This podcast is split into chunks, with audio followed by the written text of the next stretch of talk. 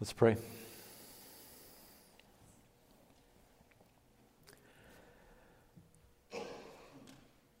Father, this is a weighty business that we are about right now. The building of the church of God comes essentially by the, the preaching of the Word of God. It's, it's been that way since the beginning, and it has uniquely been remembered to be that way in these last 499 years since the year 1517 and the Protestant Reformation that was sparked. Uh, All Saints' Day that we celebrate soon. And Lord, I, I ask that you would come now in power and attend the proclamation of your word with the illuminating work of your Holy Spirit, who we learned about last week, Lord. He is the Spirit of Christ. And so, as we focus on the church as the embodiment of the gospel, I pray, Holy Spirit, that you would take these words, your words, and drive them deep into the soil of our hearts this morning. And that you would stamp us um, irrevocably with the message that you have for us today, and that we would walk away changed, knowing that we have met you through the preaching of your word. Build your church, I pray, Lord Jesus, through this moment. In Jesus' name, amen.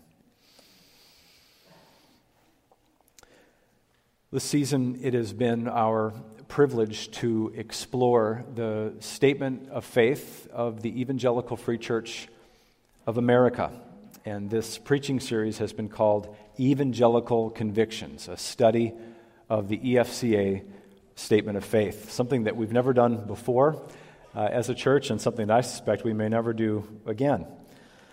Um, we began our series with a persuasion that there are many Christian doctrines a believer can make it all the way to heaven without knowing. But the gospel is not one of those doctrines. On the contrary, every Christ follower must know the continuing priority of the gospel, the compelling promises of the gospel, and the converting power of the gospel. Furthermore, we agree as a church that we believe in, in gospel shaped doctrine because what we have is a gospel shaped Bible. That Jesus Christ is the person behind every page of Holy Scripture. Every road in the Bible leads to Him. And that means that our church is radically committed to learning and loving and living the gospel of Jesus. We are radically committed to learning, loving, and living sound doctrine in accordance with the gospel. That's a phrase that we've looked at before. We've drawn it from 1 Timothy chapter 1 verses 10 and 11. Sound doctrine in accordance with the gospel. What, what is that? I mean, what does that mean? It means that the gospel, the message of the life, death, burial, resurrection, ascension, and soon return of Jesus, that message of the gospel, that message is intimately tied to all that we believe and all that we are and all that we are seeking to do as a fellowship. God is the origin of the gospel. We've learned that the scriptures are the revelation of the gospel. Humanity is the recipient of the gospel. The person of Jesus is the manifestation of the gospel. The work of Jesus is the accomplishment of the gospel. And as we learned last Sunday through Pastor Seth's sermon, the Holy Spirit is the one who makes the application of the gospel possible.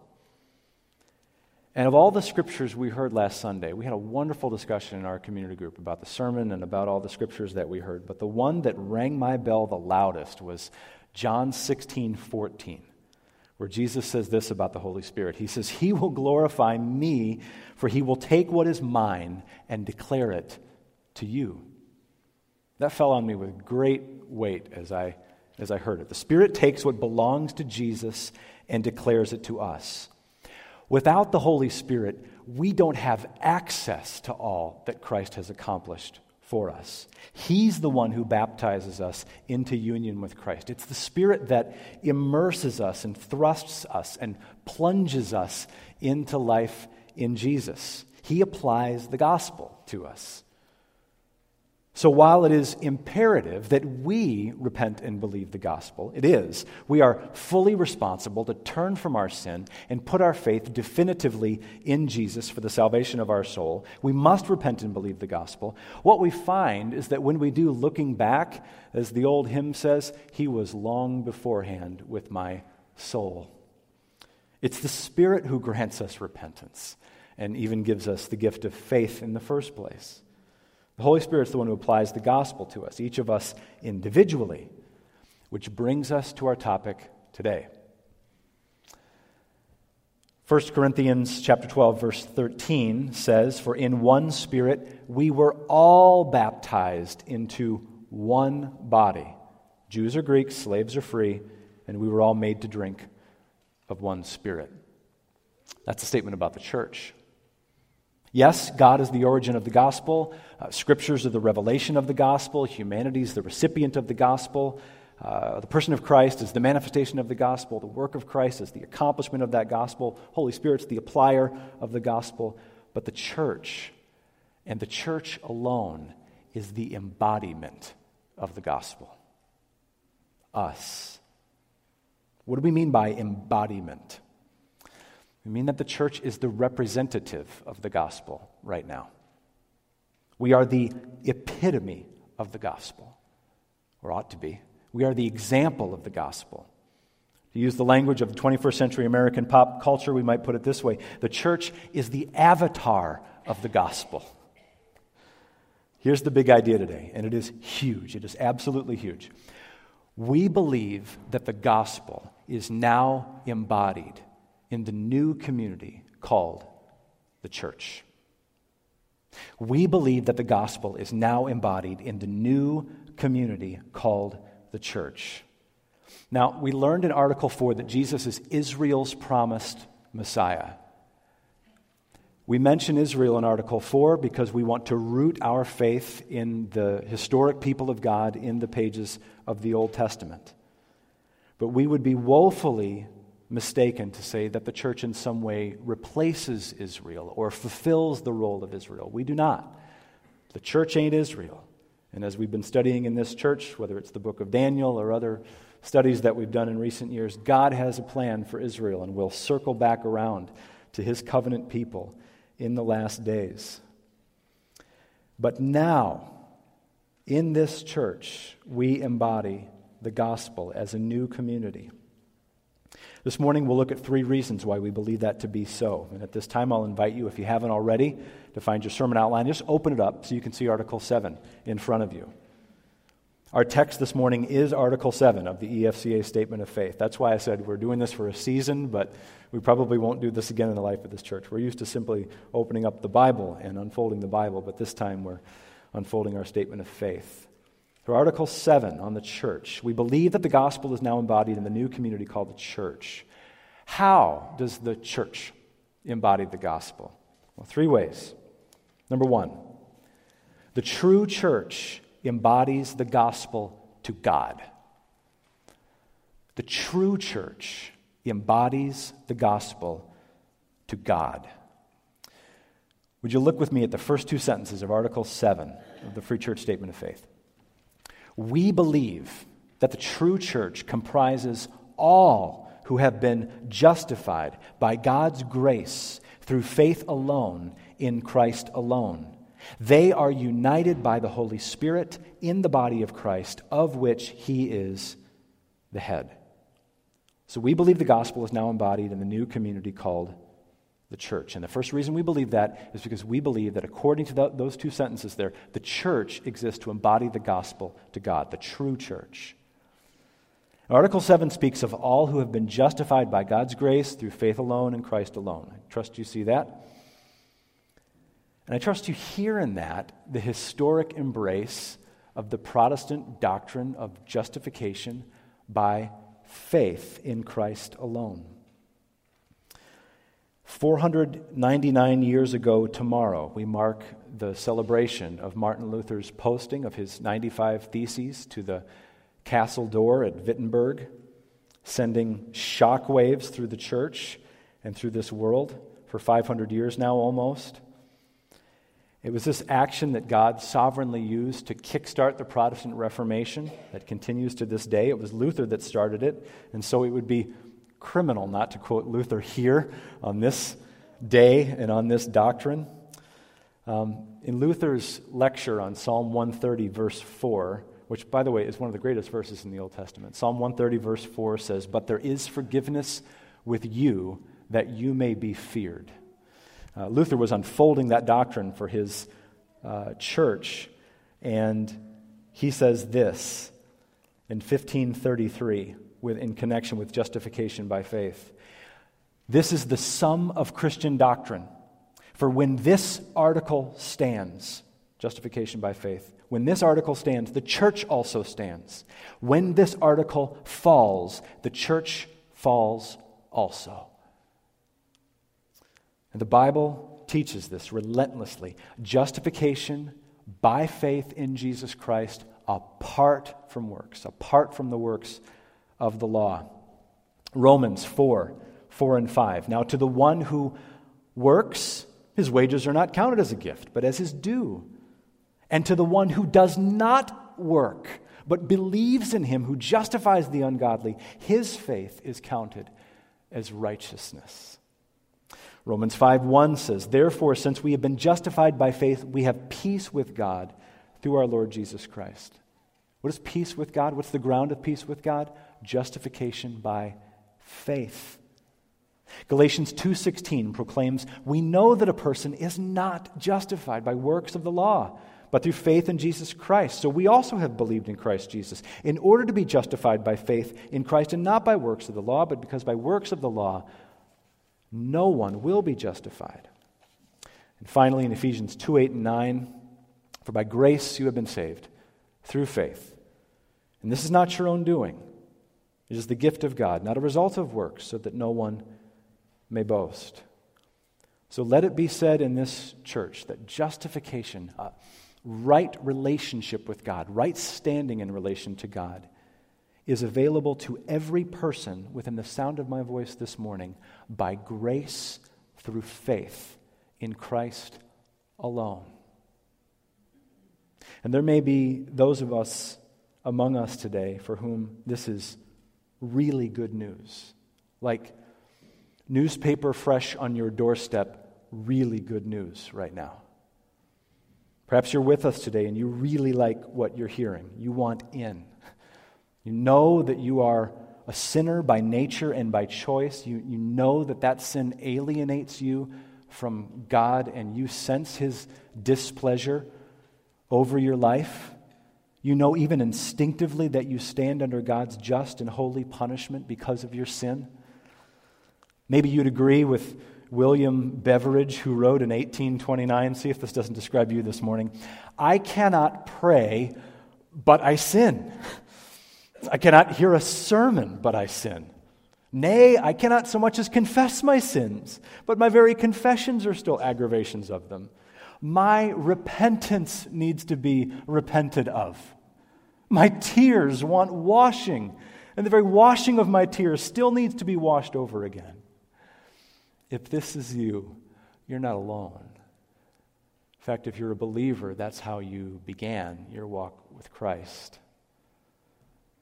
If this is you today, I invite you, sinner though you are, to throw yourself on the mercy of God in Christ this Reformation Sunday. The gospel is good news. The gospel is not behave, the gospel is believe. Believe in Jesus, who lived your life and died your death and was raised for you. The Bible says in 1 Timothy 1:15, the saying is trustworthy and deserving of full acceptance that Jesus Christ came into the world to save sinners. That's who he came for. So come to Jesus this morning. Come to him now. Turn from your sin and put your faith in Jesus definitively. I invite you this morning to trust him for your justification. Have you? Are you? Will you? Today is the day of salvation. Today. Now, if you have been justified by God's grace through faith alone, in Christ alone, then you are a part of the true church. That's what our statement of faith says, because that's what the Bible teaches. Let's look at it again. We believe that the true church comprises all who have been justified by God's grace through faith alone in Christ alone. They are united by the Holy Spirit in the body of Christ, of which he is the head. Notice that phrase, it's really important. The true church. The true church. What's the true church? Well, it's the church that none of us can see. It's the church invisible, yet real. It's a real membership roll with real names that exists visible only to God right now. Actually, let me tweak that statement. It's a membership roll currently only accessible to our triune God right now. That is, right now, He's the only one with eyes to see the church as it is. But one day, that membership roll will go public. And it will go public in the resurrection. Romans 8:19 says, "For the whole creation waits for the eager with eager longing for the revealing of the sons of God." Whole creation waits for that moment. And Romans 8:24 declares that for in this hope we were saved. Now hope that is seen is not hope, for who hopes for what he sees? But if we hope for what we do not see, we wait for it with patience. Right now, God's, God's the only one with eyes for the true membership roll of the true church. Our free church leadership states it well when they write it this way We refer to this as the true church, for it is a community ultimately known only to God. For only God can know the depths of the human heart. Only He can perceive with absolute certainty whether the faith that is professed is truly believed, if it's, if it's saving, converting faith.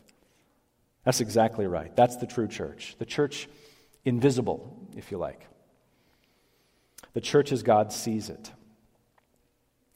2 Timothy 2:19 boils this whole point down to seven words. You ready? 2 Timothy 2:19 says, "The Lord knows those who are his." The Lord knows. He's not confused. We can't fool him. Bank on it. The Lord knows those who are his.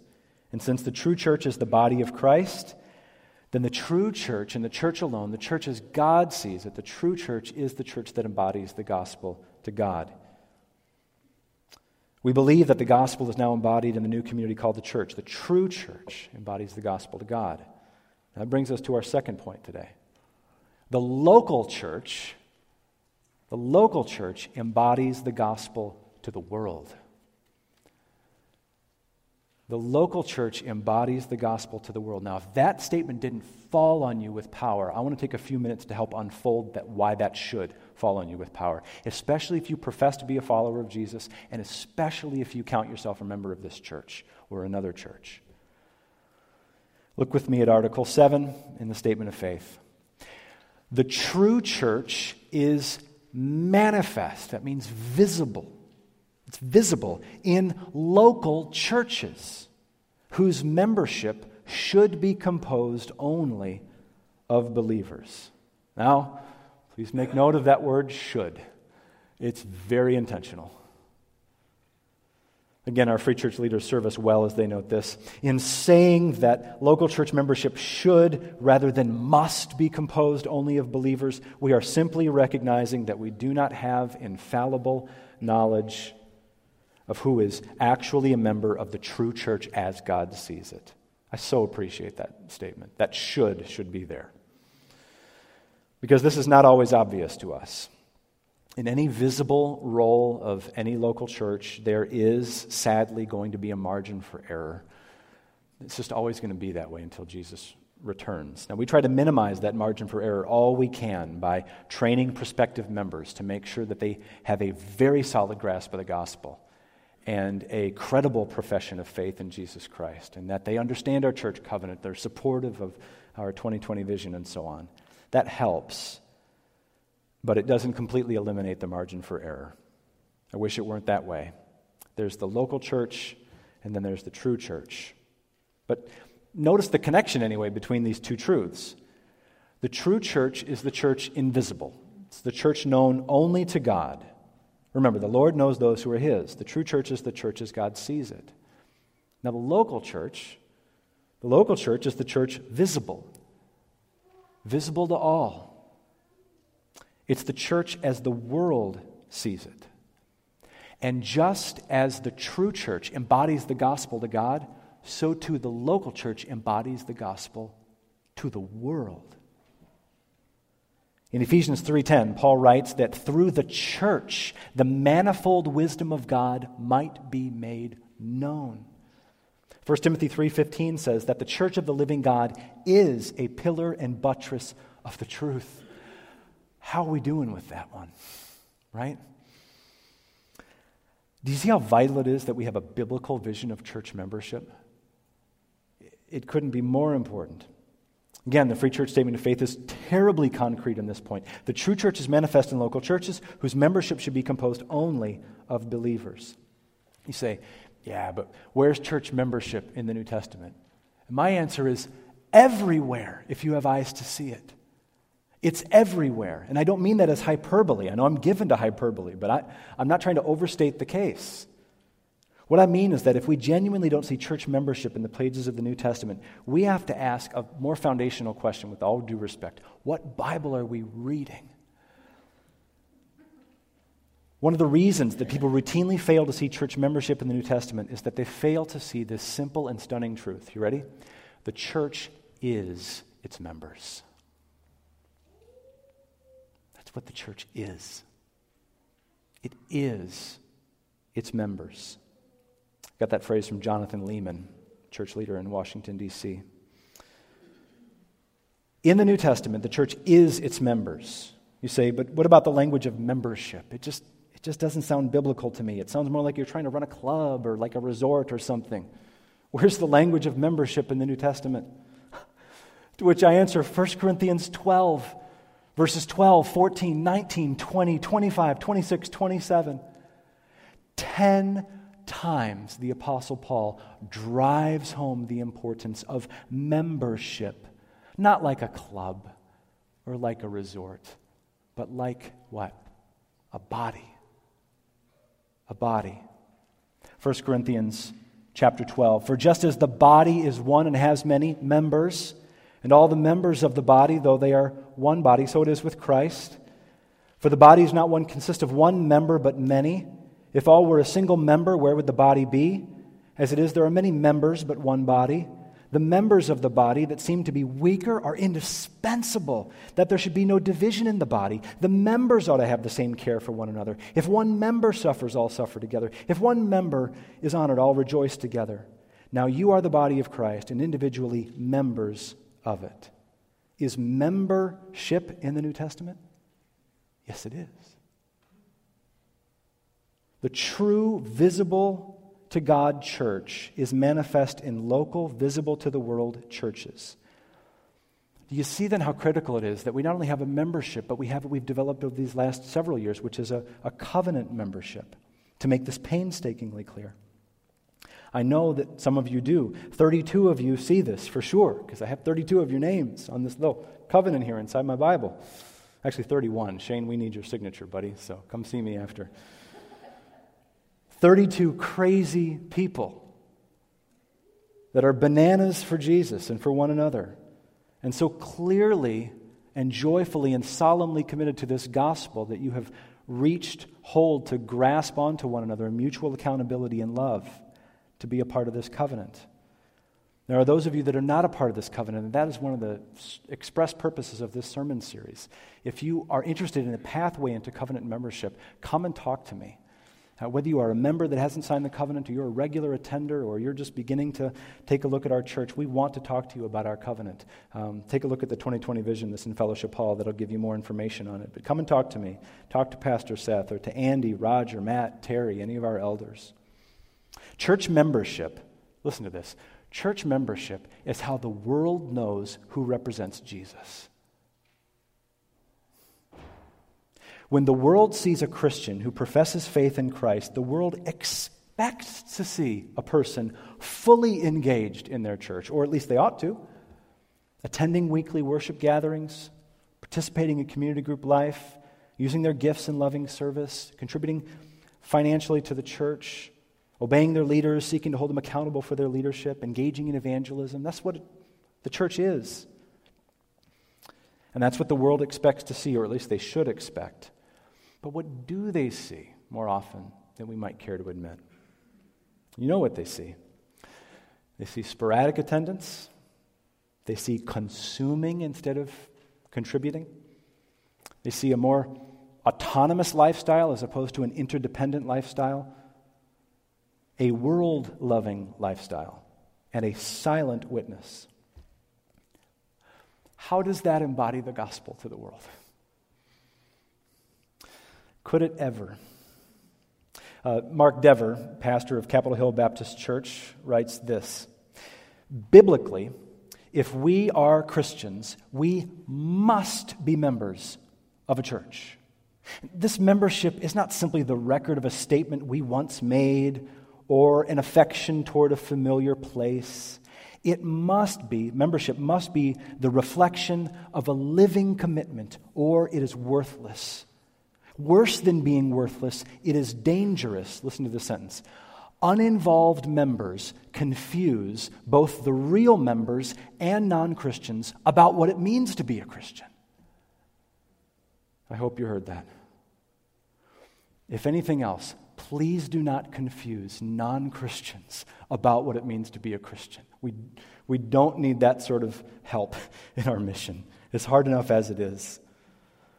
We believe that the gospel is now embodied in the new community called the church. That's a very weighty thing. It's an enormous responsibility because while the true church embodies the gospel to God, the local church, the visible church that everyone can see, all of us wearing the t shirt here, that is the church that embodies the gospel to the world. It's huge. Third and final point today. The ordinances of the church embody the gospel to herself. The ordinances of the church embody the gospel to herself. Final two sentences of Article 7. Would you follow along with me once more as I read? The Lord Jesus mandated two ordinances baptism and the Lord's Supper, which visibly and tangibly express the gospel though they are not the means of salvation. When celebrated by the church in genuine faith, these ordinances confirm and nourish the believer. Now, without a doubt, um, any attempt to try and do justice to the whole topic of what we believe and practice about baptism and the Lord's Supper in a single point is to attempt the impossible. So, in one sense, I won't even try. Um, it would take an entire sermon series to say all that ought to be said about baptism and the Lord's Supper. And we've done that in this church. If you were a part of us in the fall of 2012, late summer, fall of 2012, we were meeting down the road at Hilltop in the cafeteria. We studied baptism and the Lord's Supper. So, while there's no way we could sufficiently address all that we believe about baptism and the Lord's Supper, it doesn't mean there's nothing we could say here. Um, for starters, our statement of faith describes the Lord's Supper and baptism as ordinances, not sacraments. Jesus Christ, it says, commanded, mandated two ordinances.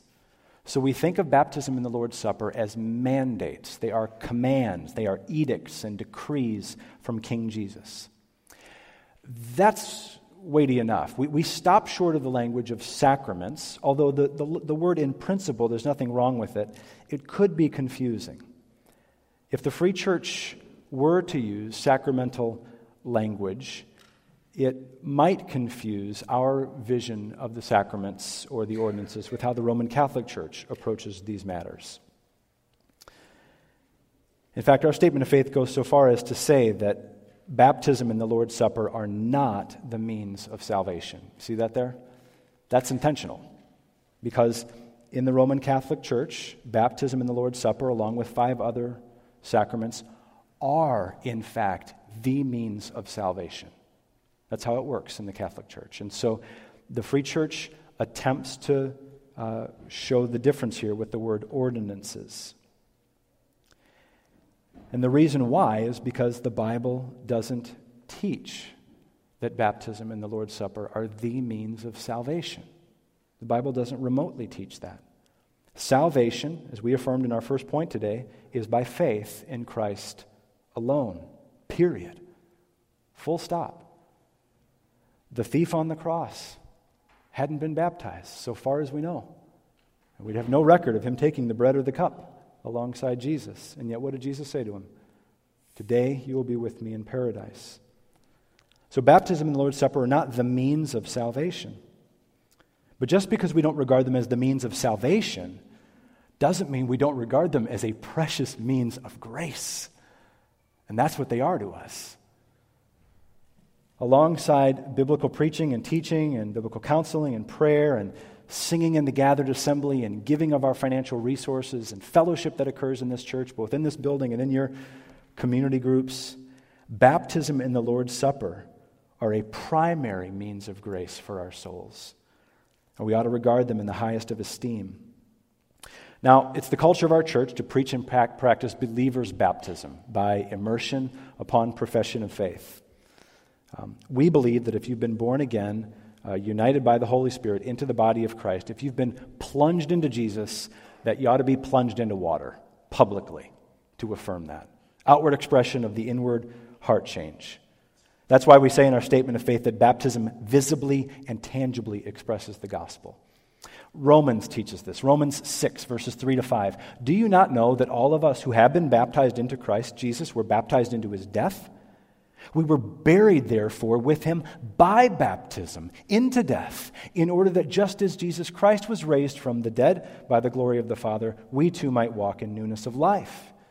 For if we've been united with him in a death like his, we shall certainly be united with him in a resurrection like his. So, baptism is a, is a picture, it's a visible picture of our union with Jesus Christ and his death going down into the water and his resurrection coming up out of the water. And of course, baptism is a tangible expression of the gospel. We use water so that it can be a, a tactile way of reminding us that we have been cleansed through the Holy Spirit's work in our hearts through the gospel. And then, in just in passing regarding the Lord's Supper, the meal that we're going to celebrate next week, that we speak of frequently in this church as we take it, this meal, the bread and the cup, that's a visible and tangible expression of the gospel. It's the way that we embody the gospel to ourselves. Paul writes in 1 Corinthians 5 7 and 8 For Christ, our Passover lamb, has been sacrificed. Therefore, let us keep the feast. in our church, we widely regard the bread and the cup as symbols of the, the broken body and the poured out blood of Jesus. At least a memorial of our meal uh, the meal that Jesus took with his disciples on the night that he was betrayed. And we regard it as a further participation in our union with our Lord and one another. So we can look forward to preaching the gospel to one another as we take the bread and take the cup next week. Well, let's review. We believe that the gospel is now embodied in this new community called the church. The true church embodies the gospel to God the local church embodies the gospel to the world, and the ordinances of the church embodies the gospel to herself, to us. Next week, we have the distinct privilege of studying what is hands down my favorite article in the Free Church Statement of Faith. I've been waiting weeks for this. Article 8 on Christian living. Not only is it my favorite article in our statement of faith, but it contains my favorite sentence in our statement of faith, and I will leave you hanging as to what that sentence is. But come back next week. I invite you, I in fact urge you to join us next Sunday, first Sunday of November, as we turn our eyes to what we're going to call the functional centrality of the gospel, what we believe about Christian living. We'll pick it up then. But right now, let's pray. Father in heaven, you are at work in your church, the true church, throughout the world today. Lord, among the seven billion inhabitants of this planet you know those who are yours. You know. You see in a way that we do not see, and your knowledge, your membership roll is perfect and flawless, and we stand in awe. And we are so grateful that, that you would have people like us to be members of that true church. Lord, we don't commend ourselves to you based on anything that is in us, quite the reverse. The only basis on which we could ever have a right relationship, a right membership in your church, would be because of Jesus. We are impressed with Jesus, the author and perfecter of our faith. Thank you, Jesus, for your life and death and resurrection and soon return for us. I pray, Father, that as we embody the gospel to the world, that you would help us as a church to do due diligence. Thank you so much, Father, for the, the way that you are building your visible church here among us. May we continue with all that we have to chase our 2020 vision, and may our designs and covenant membership be pleasing to you as we seek to unfold more into that number in the days ahead. And Father, as we celebrate baptism in the Lord's Supper, we thank you too for these visible and tangible expressions of the gospel. God, help us to get the gospel right so that we are more inclined to get the gospel out because we want to see more people baptized in this church. We want to celebrate people's new birth routinely in this church. Would you cause a flood of new life to come into this fellowship through our deep desire to reach our neighbors and those that are far from you? And even next week, Lord, as we feast on the bread and the cup, these visible and tangible reminders of the gospel make us nourished. And may we be fortified by the meal that we will take. Thank you, Lord Jesus, for this teaching. Thank you for our statement of faith. In Jesus' name we pray. Amen.